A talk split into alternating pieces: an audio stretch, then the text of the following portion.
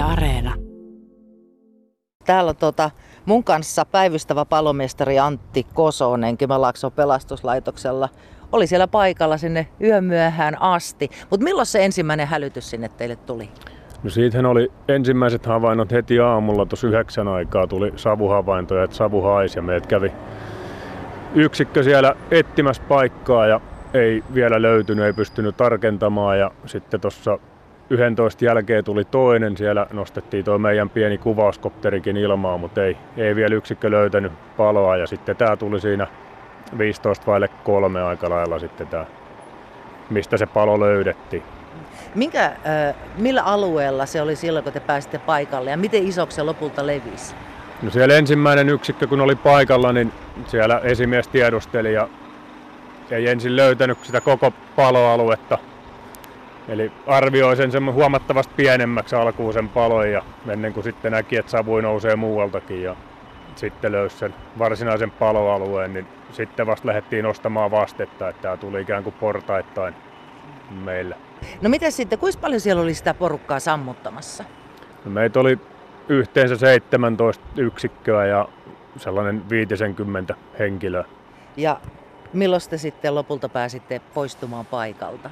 No viimeiset yksiköt poistu sieltä vähän ennen kello yhtä yöllä. Kun puhutaan paikalla olleista pelastajista, niin siellähän oli myöskin rajavartioston helikopteri. Mitä se teki? Joo, eli meillä oli, oli tosissaan pelastajia sitten oli noita sopimuspalokunnan sammuttajia ja sitten oli tämä rajavartioston helikopteri, millä on sammutusvesisäkki siinä mukana ja auttoi meitä sitten siinä sammutustoiminnassa. Miten se ihan toimii? Kuinka monesti sen pitää säkkiä käydä täyttämässä ja missä?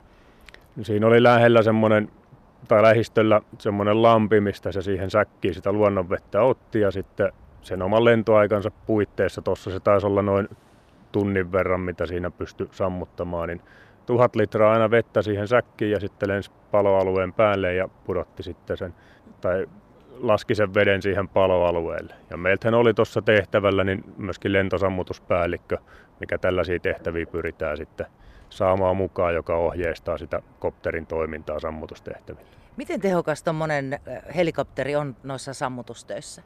No se on tehokas siinä alkuvaiheessa varsinkin, niin oli melko kova tuuli, niin jalan ei siellä huono kulkuisessa maastossa oikein meinannut pysyä sen palon perässä, kun se eteni, mutta sitten kopterilla pääsee kovempaa ja pääsee ikään kuin sinne palon kärkeen kiinni, niin estetään sen leviämistä. Pitääkö teidän monesti pyytää rajavartioston helikopteriapua? Se vähän riippuu, että no isommissa maastopaloissa sitä pyritään käyttämään. Nytkin rajavartioston kopteri oli toisella tehtävällä, niin ei heti siihen ihan alkuun kerennyt, mutta heti kun sieltä vapautui, niin tuli meitä sitten auttamaan. Muistatko, oliko tämä eka keikka, minkä te jouduitte sieltä pyytää tänä, tänä kesänä? Joo, tämän kesän osalta niin mun tiedon mukaan oli ensimmäinen kerta täällä eteläisen Kymenlaakson alueella. No mikä sen lelun tulipalopaikan tilanne tällä hetkellä on? No se saatiin tuossa yön pimetessä niin sillä haltuun, että leviämisvaara oli hyvin pieni enää. Se jäi sinne keskelle kytemään ja se jätettiin nyt yöksi sitten odottelemaan, kun päivä kirkastuu. Ja tällä hetkellä niin siellä on sellaisia pieniä kytöpaloja vielä siellä paloalueen keskiosissa. Ja sinne on porukkaa taas täältä lähdössä aamuaikana? Joo, tästä kerätään sitten taas ryhmä tai joukko kasaa ja sitten lähdetään hoitamaan ne kytöpalot sieltä pois. Eli ne sammutetaan sitten. Tota, eilen uutisoitiin tosiaan, että se tulipalo olisi syttynyt eh, salaman iskemästä puusta. Onko näin? No hyvin todennäköinen arvio on, että sieltä löytyi semmoinen isohko haapa, mikä oli selkeästi salaman iskemä. Eli puu oli ihan revennyt joka suuntaan, tavallaan räjähtänyt ja siitä se palo oli sitten lähtenyt leviämään tuulen suuntaan. Hyvin todennäköinen arvio. Onko Kymenlaaksossa usein maastopaloja tai muita tulipaloja, jotka syttyy salamasta? No kyllä niitä on. Vaikea toki välillä aina sanoa, mistä se on syttynyt. Että jos ei se ole suoraan puuhun iskenyt, niin siitä ei sellaista välttämättä selkeää jälkeä näe. Että joskus se on vain arvio, että se on oltava salama, kun ei ole muuta syytä. Mm. Minkäs verran Kymenlaaksossa on noita maastopaloja ollut tänä kesänä? Aika lailla tavanomainen määrä. Että ei, ei ollut semmoinen maastopalojen osalta normaalia vilkkaampi kesä, mutta ei myöskään ehkä hiljaisempi.